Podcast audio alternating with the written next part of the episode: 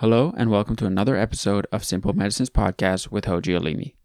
My name is Kevin, and on today's episode, Hoji will be having a broad ranging healthcare discussion with Dr. Tyler Southwell.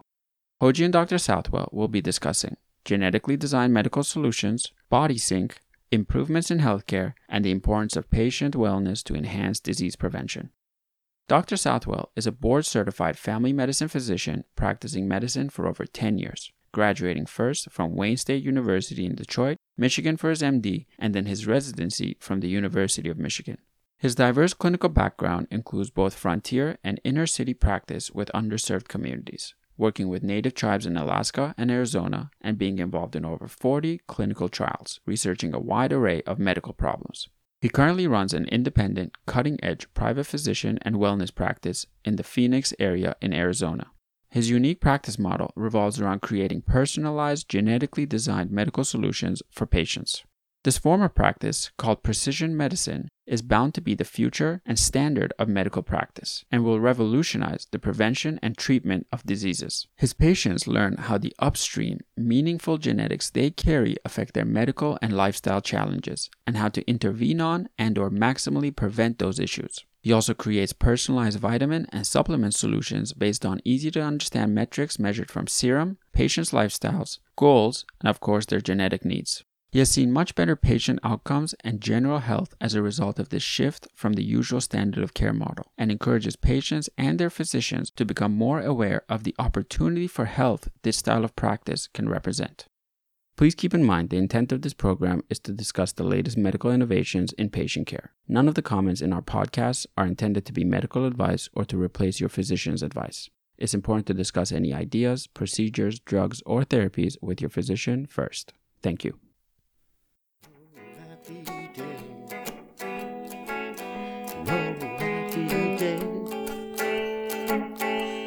You made my way.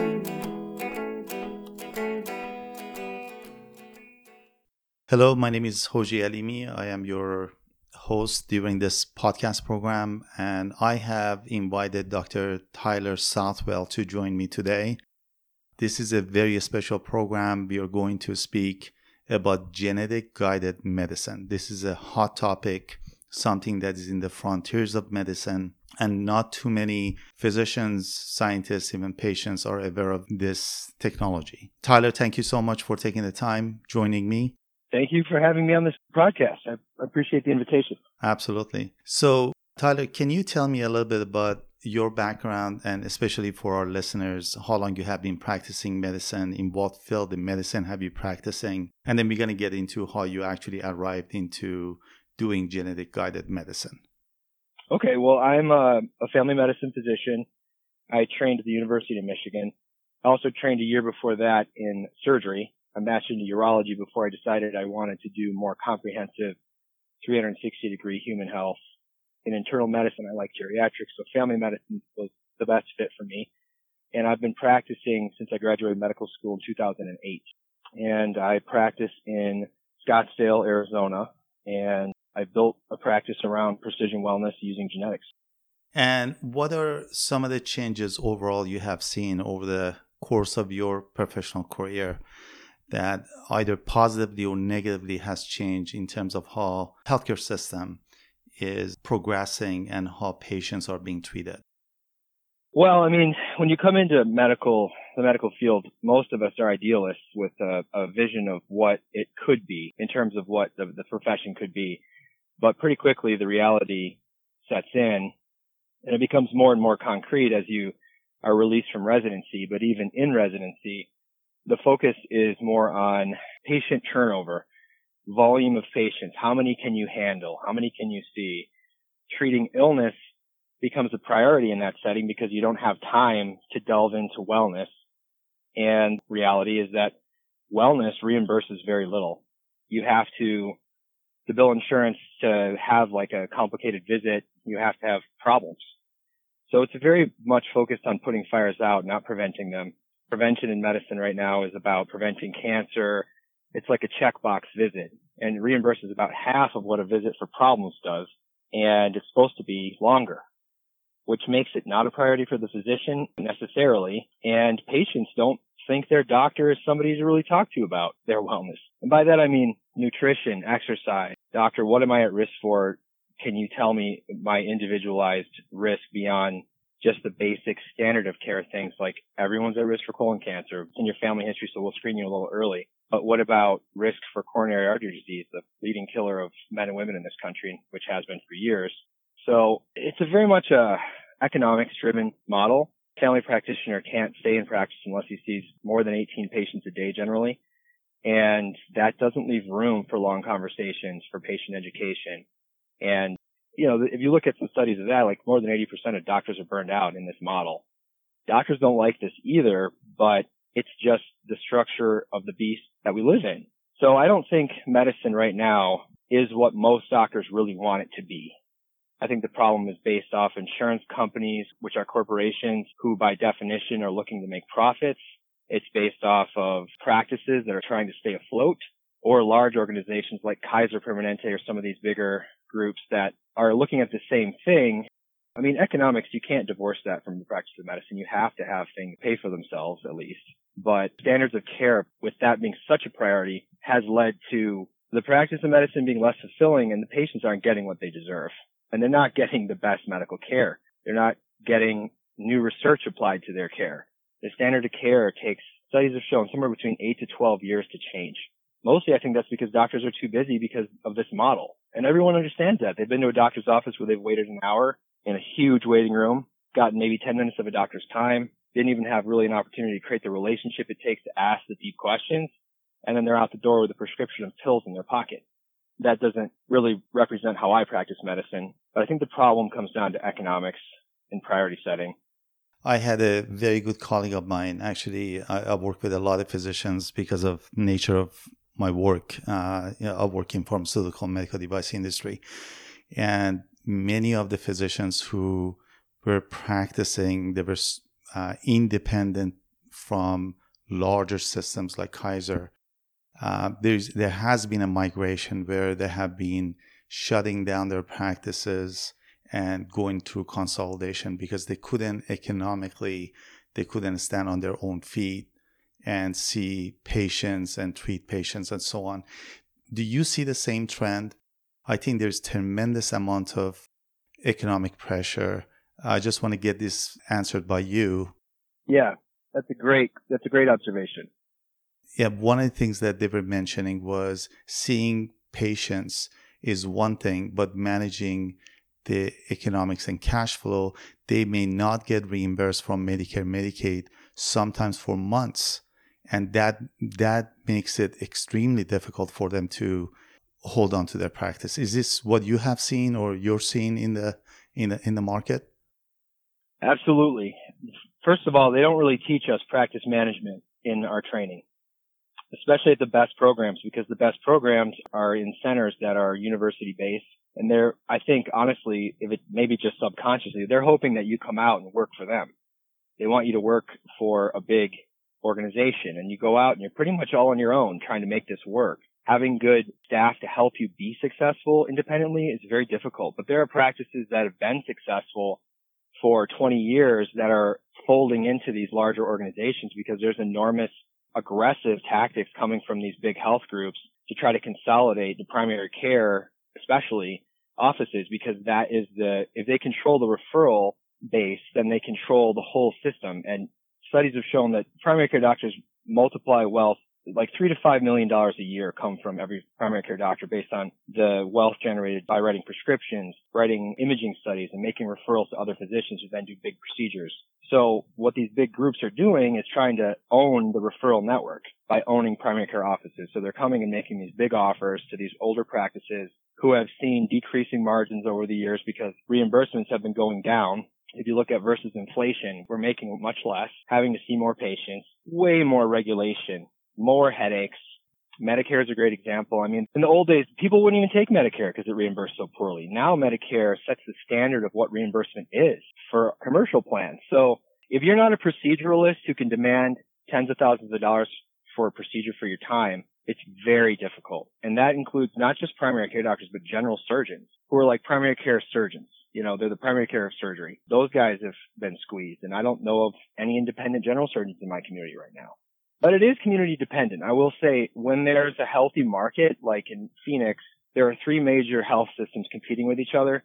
There are more independent physicians in this town, I believe, than in Grand Rapids, Michigan, where I'm from, which has one giant health system that's kind of sitting on the town, owning all the imaging, owning the labs, owning the insurance company, literally. So you get squeezed out. You got to join or pick another profession. Uh, there hardly are any independent people where I come from. That's just a trend across the country.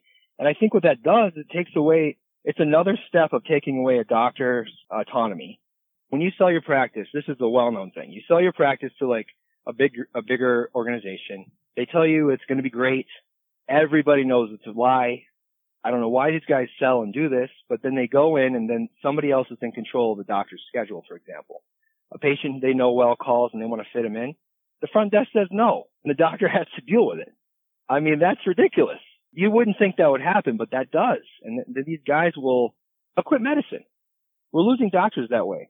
Early retirement. They're sick of it. They can't handle this anymore. So yeah, this is the big trend.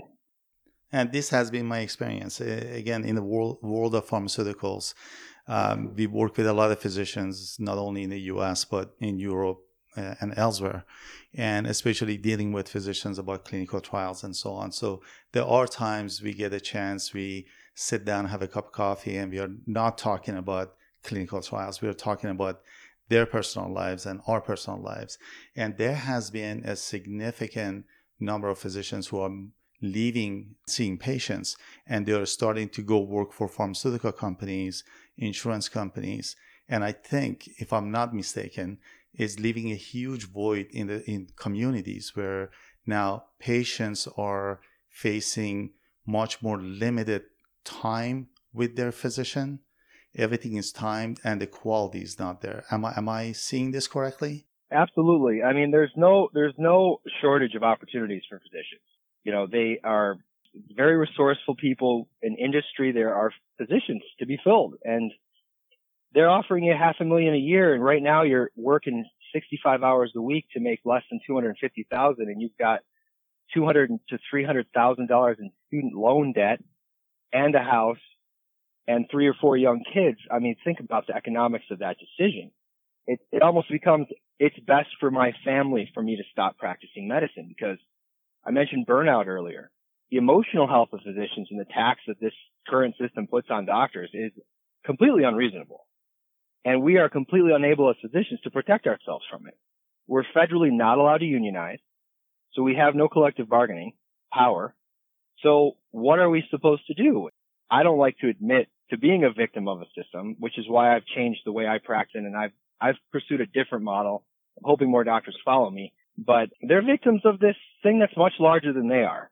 It includes politics, business, but doctors don't go into medicine to worry about that stuff. They want to just practice their trade, treat patients and have good outcomes and have time to learn new things. And this system is not a reality. It's not realistic.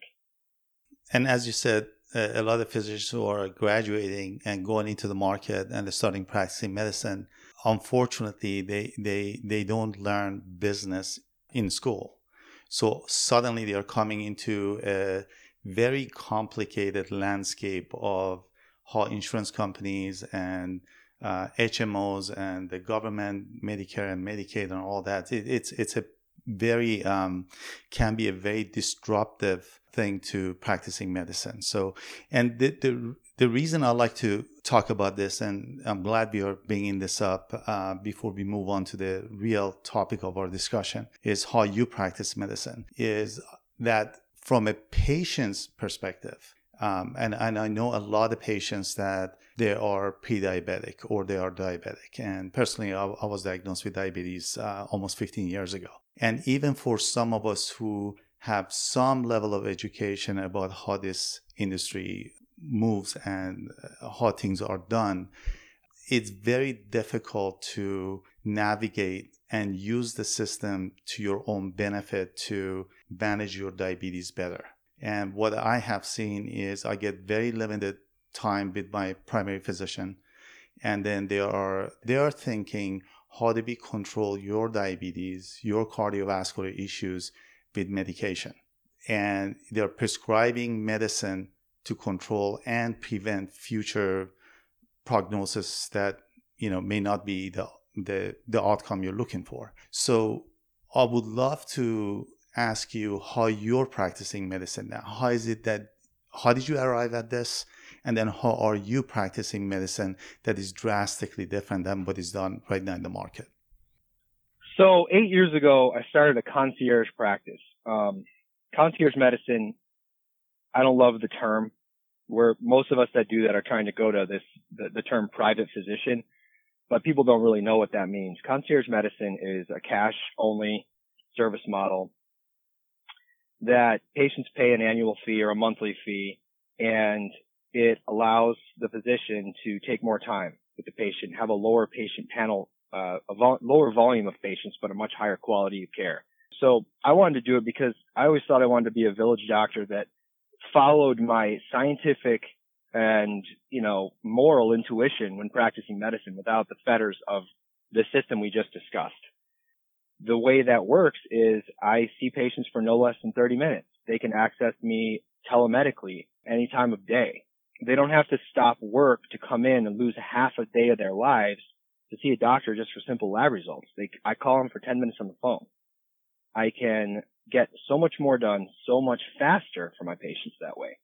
It creates space and time for me to do medical research, problem-based medical research. I have a patient who has an issue. What's the latest research say about this issue? I can stay very much up to date because of this model. It's improved my quality of life greatly. I think in this current market where most people have high deductible plans and they end up paying cash and their premiums anyway, people see more and more of a value in this. And this allowed me to create a practice that's focused on holistic care that has, that makes time for wellness. Wellness is easily as complicated, if not more complicated than disease management. If someone has a disease, we love to research the solutions for diseases in this country. Great research, great medications, great recommendations. But when it comes to wellness, which includes how do I exercise? How important is it for me? What supplements might I need genetically? How should I be eating? Getting help from a physician who's well educated in, that, in those things, that just doesn't happen. And that's, we all know that that's the foundation of human health. And who is supposed to, who has the role in our society to guide humans in health? It should be the physician. Without going into this new model, I didn't really ever have the time to be good at that. And I tried.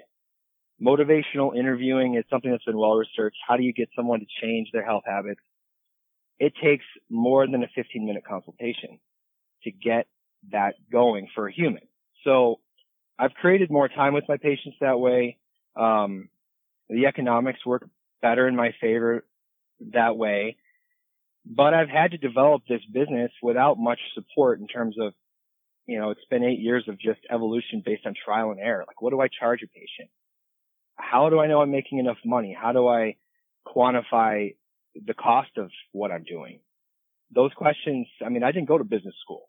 I didn't get the education I think doctors deserve in business management to make this happen. So I had to keep seeing insurance patients until recently just to augment my life to make this work. But I really think it's working and I feel like this has always been a worthy thing to try to get done because I don't want to practice medicine ineffectively. It also has allowed me to develop, uh, you know, we're talking today about genetics. Precision medicine means designing treatment uh, and recommendations individually based on precision metrics and information. Everyone has a different genetic code.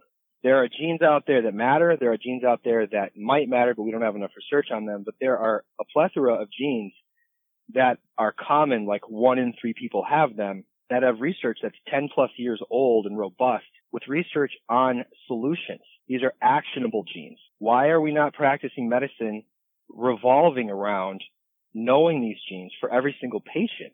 And the answer to that question is it takes too much time in the regular business model of medicine. You don't have time to analyze genetics necessarily and give hour long consultations to, to people about what the implications of the genes are it's much easier just to reflect back to a standard of care model where you have these more superficial things like what's your blood pressure and what's your cholesterol level. Therefore, this is your, your prevention strategy than to know the deep genetic contributors. So that's the most important way that how I practice medicine is different beyond the business is to base things off of research based genetic testing and also I do more micronutrient testing and nutrition is very important to me. So Tyler, before we go that far, let's keep in mind there are a lot of our listeners may not be as familiar with genetics and the role of genes. So let's talk about genetics and maybe a couple examples that maybe 10 people with different kinds of genes, uh, genetic makeup are responding differently to different things. Maybe you want to take it from there and then we get to your to your more sophisticated testing practices. So an example, let's use a patient example. Obviously, I'm not going to say any patient's names. I had a patient a couple years ago who is a 60 year old female, no family history of cardiovascular disease, thin, exercises. She's got pain complaints that are, that are interesting, but other than that, would have not expected her to be a cardiovascular risk patient. We run the test. Okay. My genetics panel with NutraSync. She's got genes for hypertension that I didn't really expect. She's got genes, more importantly than that, for inflammation management that are not favorable. And she's got a detoxification system that can't take away things from the blood system that hurt blood vessels. That's not good. These are not, these are common, but the combination is what matters. And then on top of all that, her cholesterol looks great because she's got a gene that doesn't allow her to properly utilize her good cholesterol. So the good cholesterol is actually artificially high. So this is actually someone who you'd be like, this is a low risk patient, but genetically, if you pool all these genes that contribute to risk, she's actually high risk. Unexpected information. I didn't expect to see that. I got cardiac testing on her and she has 99th percentile worth of plaque for her age, all of it at the very most important artery that feeds the heart. Within a year of that test, her brother, who's younger than her, had a heart attack. Non-smoker, no family history. Now, I would have not found this patient if it wasn't for this test, and this is not an uncommon story for me. Um, and this is just one example of how genetics can really matter. This woman had a healthy lifestyle, but she wasn't living a genetically designed lifestyle. She wasn't getting supplements to help negate some of the things she's inherited. And neither of her parents had these outcomes because they only had one copy of each of these things, and she inherited one from each of her parents. So now in her bloodline, she's the first person to present with this risk. Without genetic testing, we don't know these things. And that's why you hear of everybody knows somebody in your community who's 50 and looks fit and drops over in a parking lot. I mean, these things happen. We all shake our heads. Doctors write down cause of death unknown or they go to autopsy and we find out. But there's genes out there that are well researched that could have helped to prevent that and did for this patient I'm mentioning. And she was one of the first people that I did through the, maybe it was three years ago. I mean, she, she's one of the, she's one of the patients that I use for an example of this that is just so potent to me. Tyler, what's your action plan with this very specific patient? So when, when you get the genetic test and, and the report, then you customize what for this patient? So this patient needs to address her inflammation genes. They can be, their expression of these genes can be suppressed through cardio, regular cardiovascular exercise. Fish oil can help mitigate inflammation. She needs a daily aspirin. Even though her cholesterol looks great, she needs to be treated as if she can make coronary plaque, which obviously we found in her, with statins, which people don't love statins, but, and I don't either, but when that, they're indicated, they're indicated. So she's on a combination of medications and supplements to help mitigate that risk. She also had antioxidant problems. So we all have natural antioxidant function. Her genetically, hers genetically is weak. So she's on high doses of antioxidants and I measure those in her blood, vitamins A, E, K, C, for example. I make sure those are at the 75th percentile or greater for her age using supplements because we tried diet and didn't quite get her there and we're trying to be aggressive. I also added green tea extract and a synthetic antioxidant that's 10,000 times more potent than anything in nature. So she has no, I have no worries that I've mitigated that risk. And she's taken on the lifestyle and she would have probably not been motivated to do that without this significant information that she got only through genetics. She takes a personalized multivitamin and she feels better every day because of it. But really, the information was always there. We just never looked until we did.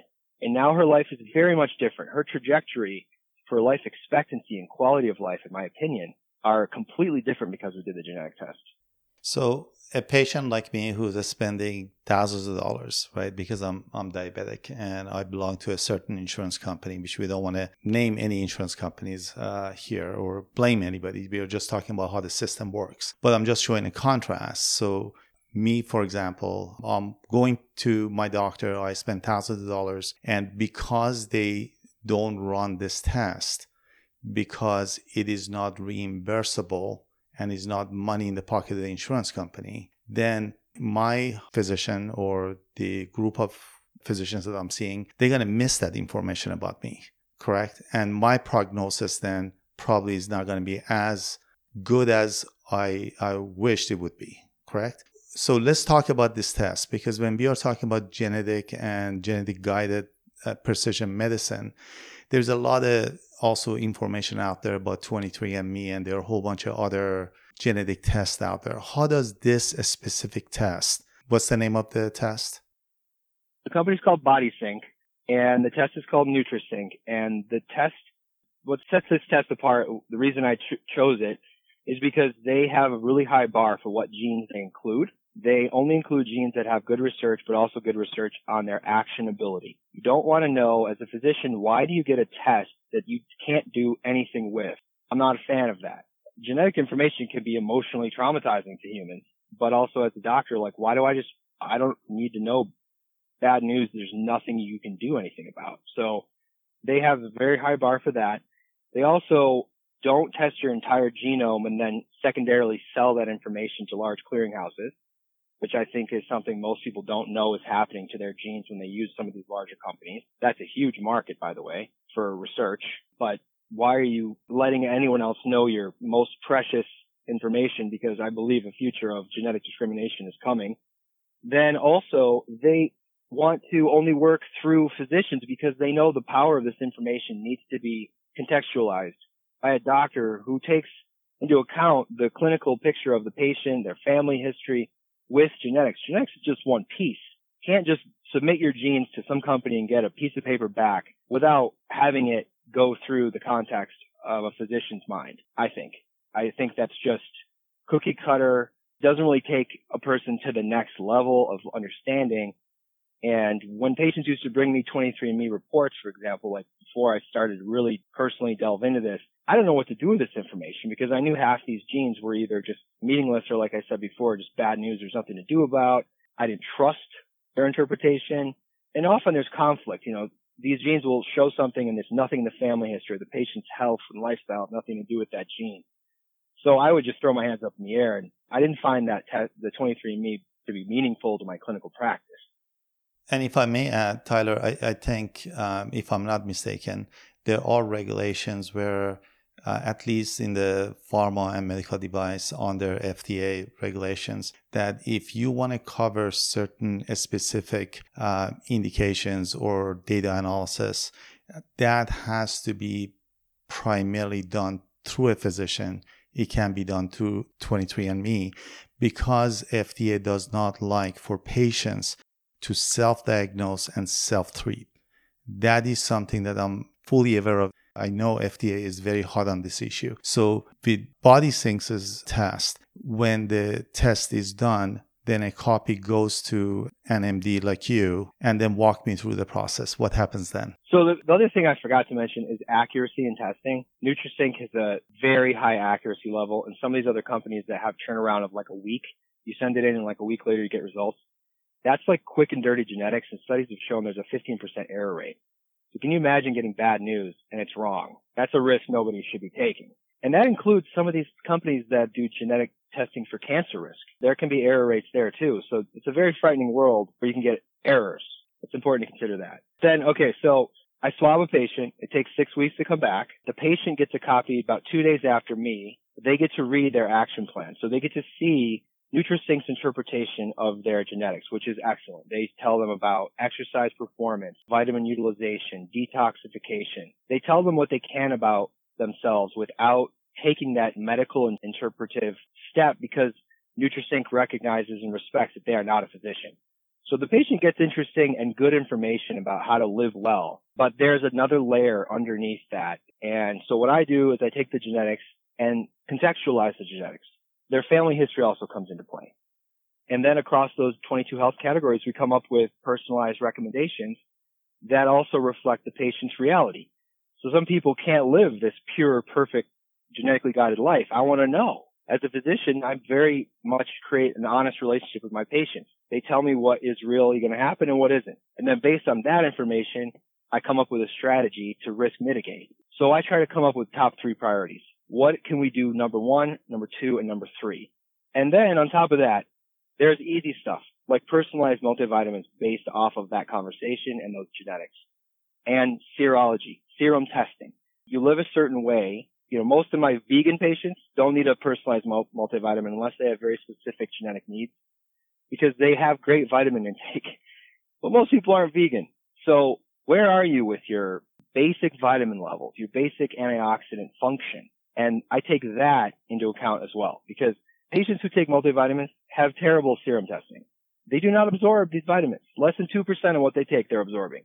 So when you walk into CVS, you walk into any grocery store, there are aisles of millions, if not billions, billions of dollars of multivitamin packs and pills and gummy bears and so on.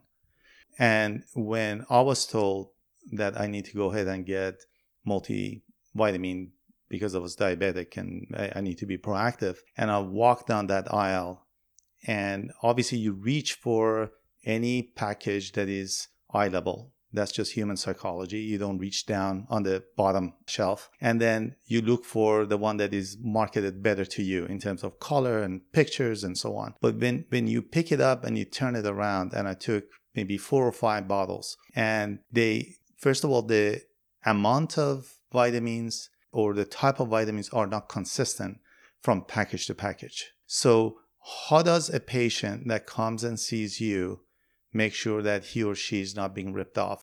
Where do they go to get the right amount of vitamin D or vitamin B and so on? What's the action plan for them? I'm the same way. I go down the vitamin aisle wherever it is. I'm lost uh, it's overwhelming. You don't know what company to trust. When I started to get into this, I got to also say as a, background here, in medical school, we, we learn about the important role of these vitamins in biochemical process, right?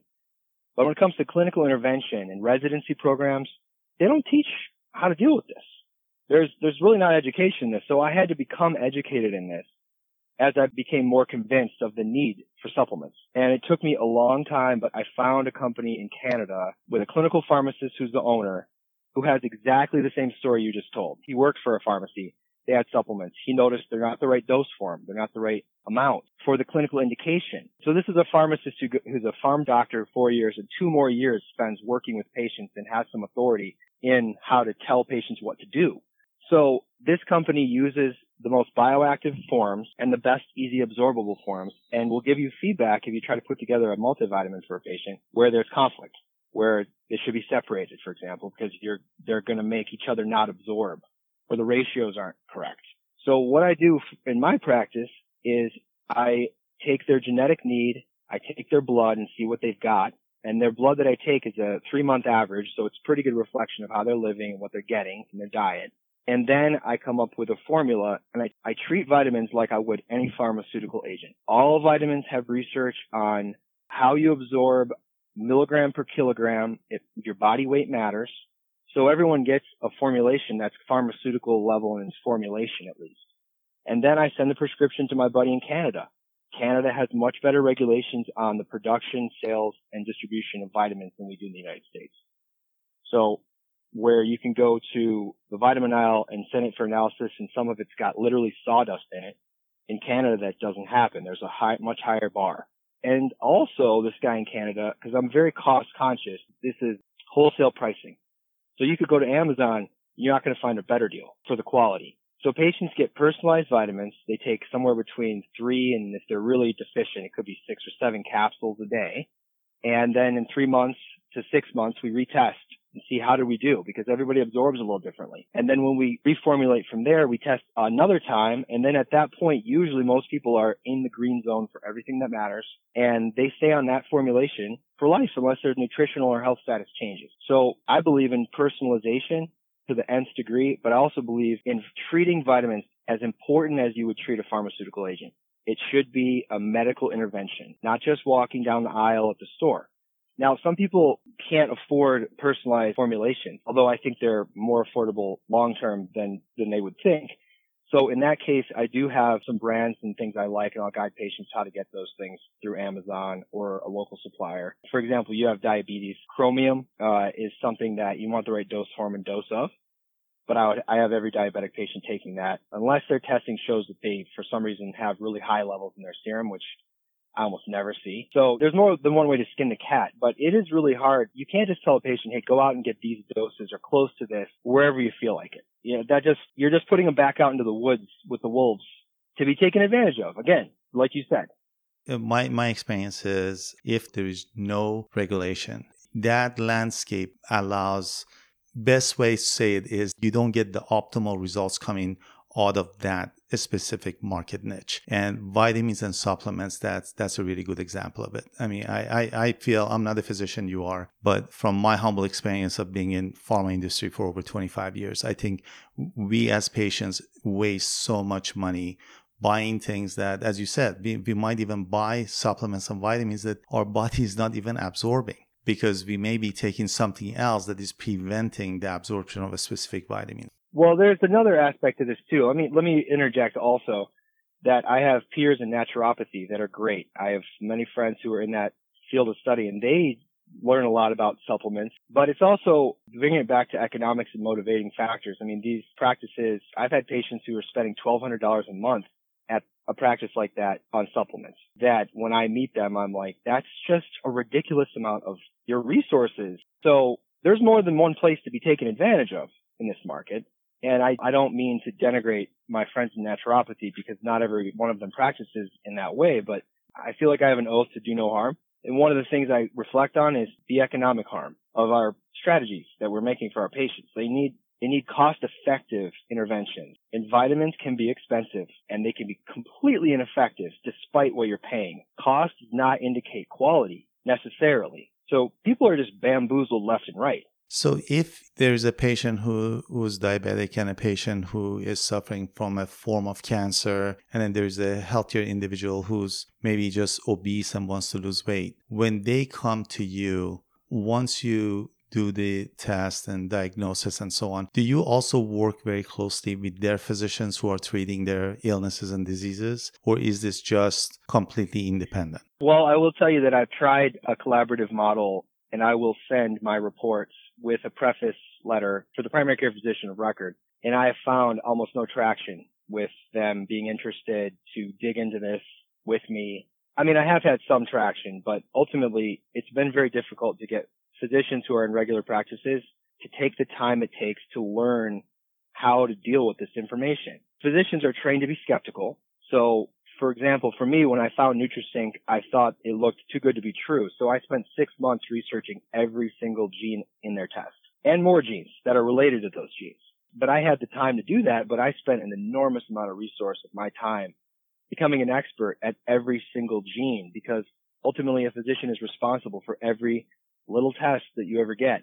And I think that's a big barrier for physicians in the community to uh, take this test and run with it as far as you can take it. So in answer to your question, I invite patients who have primary care physicians that they like into what we call a wellness program where I'm not trying to treat their diabetes or heart disease. I'm not ordering colonoscopies. I might be ordering some tests and, and doing some things, but it's really focused on maximum prevention and wellness.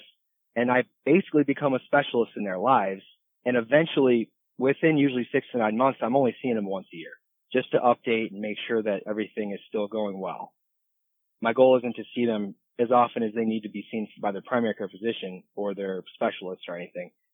My goal is to get them to, the wellness. And once they plateau at, at where we think they need to be, they don't need me much. And what I'm doing, whether or not the primary care physician knows it, is complementing what that doctor's trying to achieve. And if something happens, like my diabetic patients frequently need less medications, I will reach out to that doctor and say, Hey, listen, did you notice that this patient's sugars are actually now a little low? I'm going to tell them to cut this medication you gave them in half, FYI.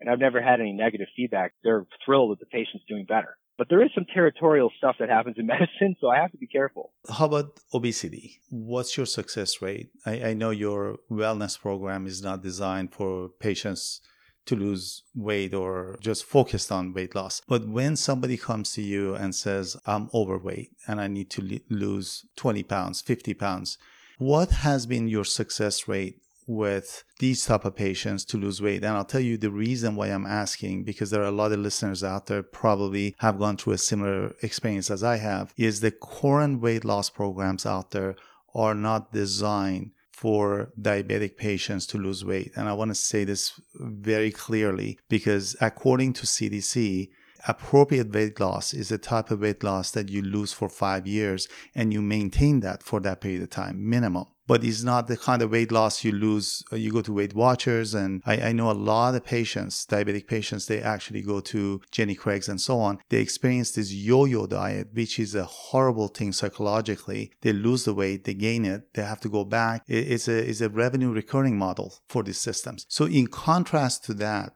how does your system promotes weight loss, and how successful is it? Well, I would say that more than 60% of my patients, regardless of if they're overweight or obese, lose somewhere between five and 10 pounds in the first six months just taking a personalized multivitamin alone. Because more than 75% of my patients, biochemistry is not ideal. And getting your biochemistry to be ideal helps your metabolic rate.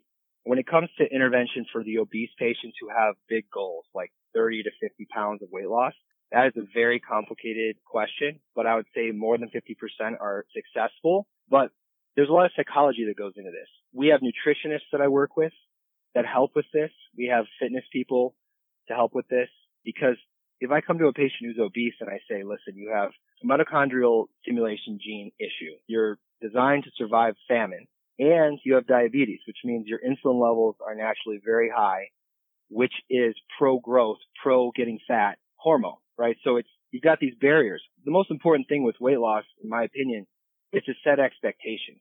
I can tell patients based on their genetics how fast and how easy I expect it to be or how hard. And then we take one step at a time. Okay, so for you, based genetically, you need exercise. You have a sedentary lifestyle. We're going to start with one day a week for the next month.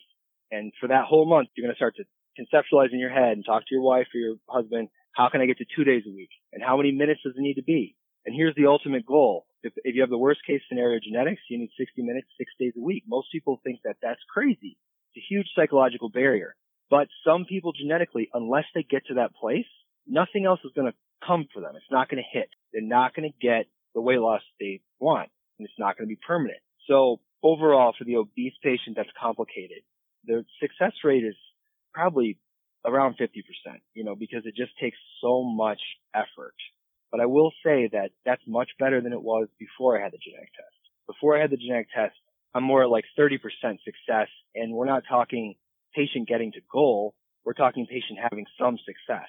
Hormones are also very important, not just insulin, but I would say for females and males, if their hormones are unbalanced, which is always the case if they're obese, that's another barrier that needs to be overcome. It's independent of this test and this discussion, but it relates to their biochemistry and their and their barriers.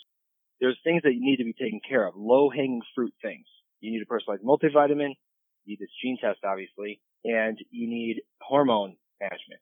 You need a holistic approach to your health. If you're not sleeping because you have undiagnosed sleep apnea, which many obese people do, they will never be successful losing weight until that's addressed. So weight loss is a very complicated question. It's very difficult.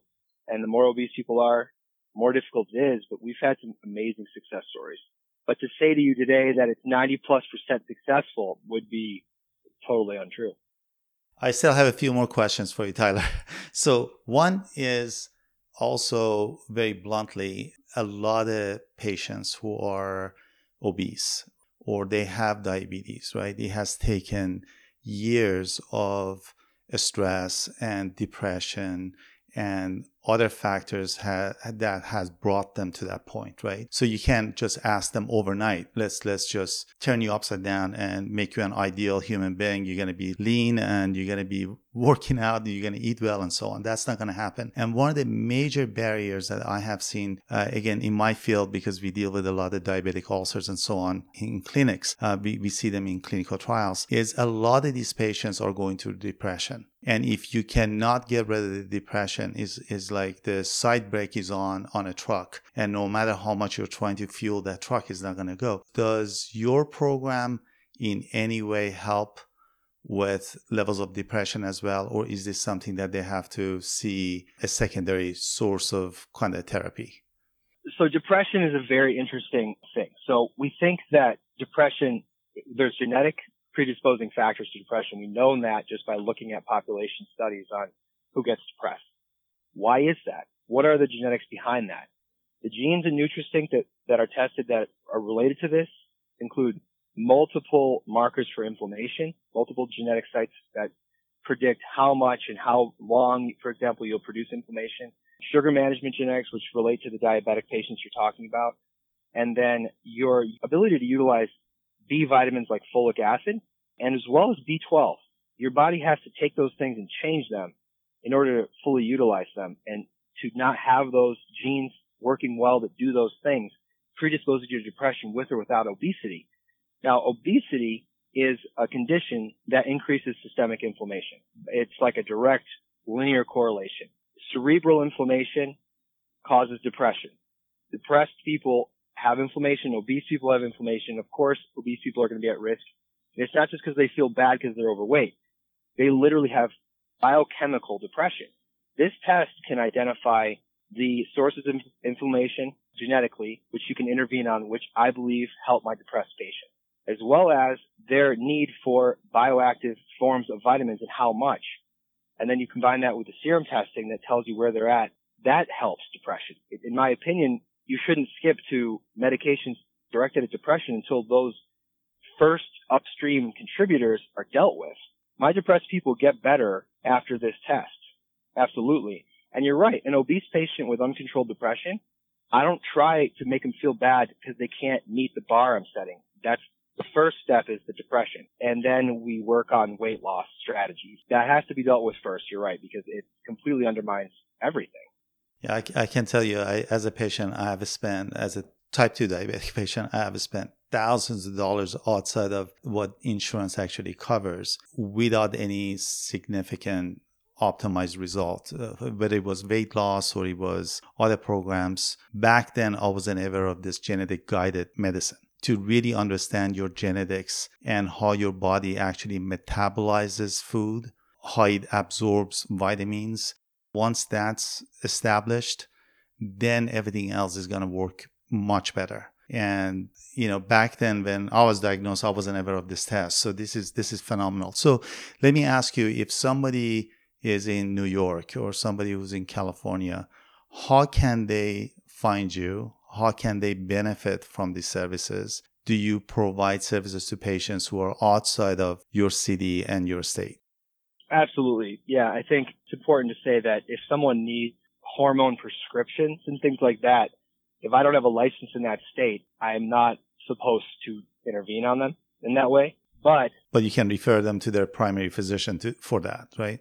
Absolutely, absolutely. But I believe that there is zero risk and 100% gain in getting the test done, which we can ship to them easily. And they can go to NutriSync's website. There's a new patient tab and they can get connected to us through that and they could get the kit and then they get a consultation that we put it through our algorithm. We go through the NutriSync's report and we decide based on the conversation with the patient for information on how they're living, how they're feeling, their family history and combining that with the genes. We can test their serology for basic things like micronutrient levels and do a multivitamin intervention. And then if there's more, like they have high cardiac risk and I'm worried, I'm writing a letter to their physician. I'm sending a copy to the patient and the physician. And I, I'm having the patient go to their doctor and ask, have this addressed. You know, and if they won't address it, now the patient at least is empowered to know. And they will, if they're savvy, they're going to find a solution in their community. I do have patients from all over the country. I have licenses in Georgia, Colorado, Utah, New Mexico, Arizona, obviously Michigan. Tyler, how do they contact you? Do they do you work through NutriSync system? So they go to NutriSync on the internet? We have a program where we're trying to collect data and do some research to prove the efficacy of what we're talking about today. And the partnership with BodySync, they should go to bodysync.com. That's B-O-D-Y-S-Y-N-C.com and click on the NutriSync new patient link to learn more about this study and join it. We have a promotional rate for the testing that will include conversation with me and we're trying to enroll patients so we can prove this. I think that's vital to do because we can start to really get behind these statements, get this information out because my belief is this genetic testing can change the landscape of health in this country. I think children should be getting it. I think any adult can benefit. Even if they feel maximal, they should know what might be lurking underneath for risk that they may not realize. Um, and for those people who are struggling, this is vital information I think they need. And that's my strong opinion. So we're trying to recruit patients to help us prove that. So the, the website is bodysync.com and then they can just click on a new patient button and then they will receive the kit. They can do the swap, send it back, and then you will be notified and you will be contacting the patient that's exactly right. And the, the price of the test includes the consultation, and then we make a strategy with the patient on next steps. And most people, I want to get some serum testing after that, and we do a consultation to follow that, and we come up with a plan. Tyler, thank you so much for your time. If you would change something about our healthcare system in the United States, if there was one thing, what would that be in, in your opinion? I think that probably the most important thing we could do is create a system that rewards physicians better for doing wellness using precision medicine. And by that I mean we have systems right now that are in place that are threatening physicians if their patients don't have good diabetes control with less reimbursement. And these doctors could be in some of the most underserved, under-resourced communities in the country. And another doctor could be in Scottsdale like me with patients that have money and they're being punished for that that's not a system that is getting us anywhere. But what we could have is a system that actually is more positively reinforcing. And we should not be paying half a visit price for a wellness visit. Patients shouldn't just be getting one wellness visit a year. They should have at least four. And physicians should be paid well enough and be incentivized well enough to make them want to adapt precision wellness into their practice. And if not that, then at least make wellness a diagnosis that warrants their attention so that patients start to become more excited about seeing their doctor about their health, not necessarily about just their illness, but their health. I think that would be transformative for the landscape. If I had one other thing I could do, every baby born would get this NutriSync test, to be frank. That's just information that's such low hanging fruit. Why aren't we giving this to parents? Why aren't insurance companies covering this test? Why aren't they more interested in this? Because I believe this would change the landscape of disease in this country. And I think probably the reason that it's not offered is because it would turn everything on its head. We would have so much less diabetes, heart disease, cancer, maybe. In my humble view, I don't think the system is set up for patients to get the best outcome and that's where the unfortunate part is. And and this pro- during this process physicians are being punished economically and otherwise. Well tyler thank you so much. Uh, really appreciate your time. Uh, i'm humbled by the fact that you actually accepted to come on the program and speak to me. And i'm sure we're going to have another episode on this. Uh, i'm going to get tons of questions from some of our listeners and I'll forward them to you. Once again, thank you and really appreciate the opportunity to speak to you. It was my honor to be here, and I appreciate your interest.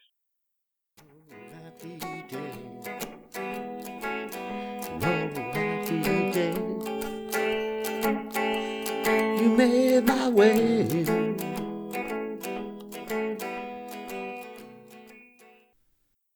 For more information, please visit simplemedicines.com, where we are building a community of healthcare professionals and patients to continue our discussions about trends and problems that we are experiencing in the medical world today. Thank you.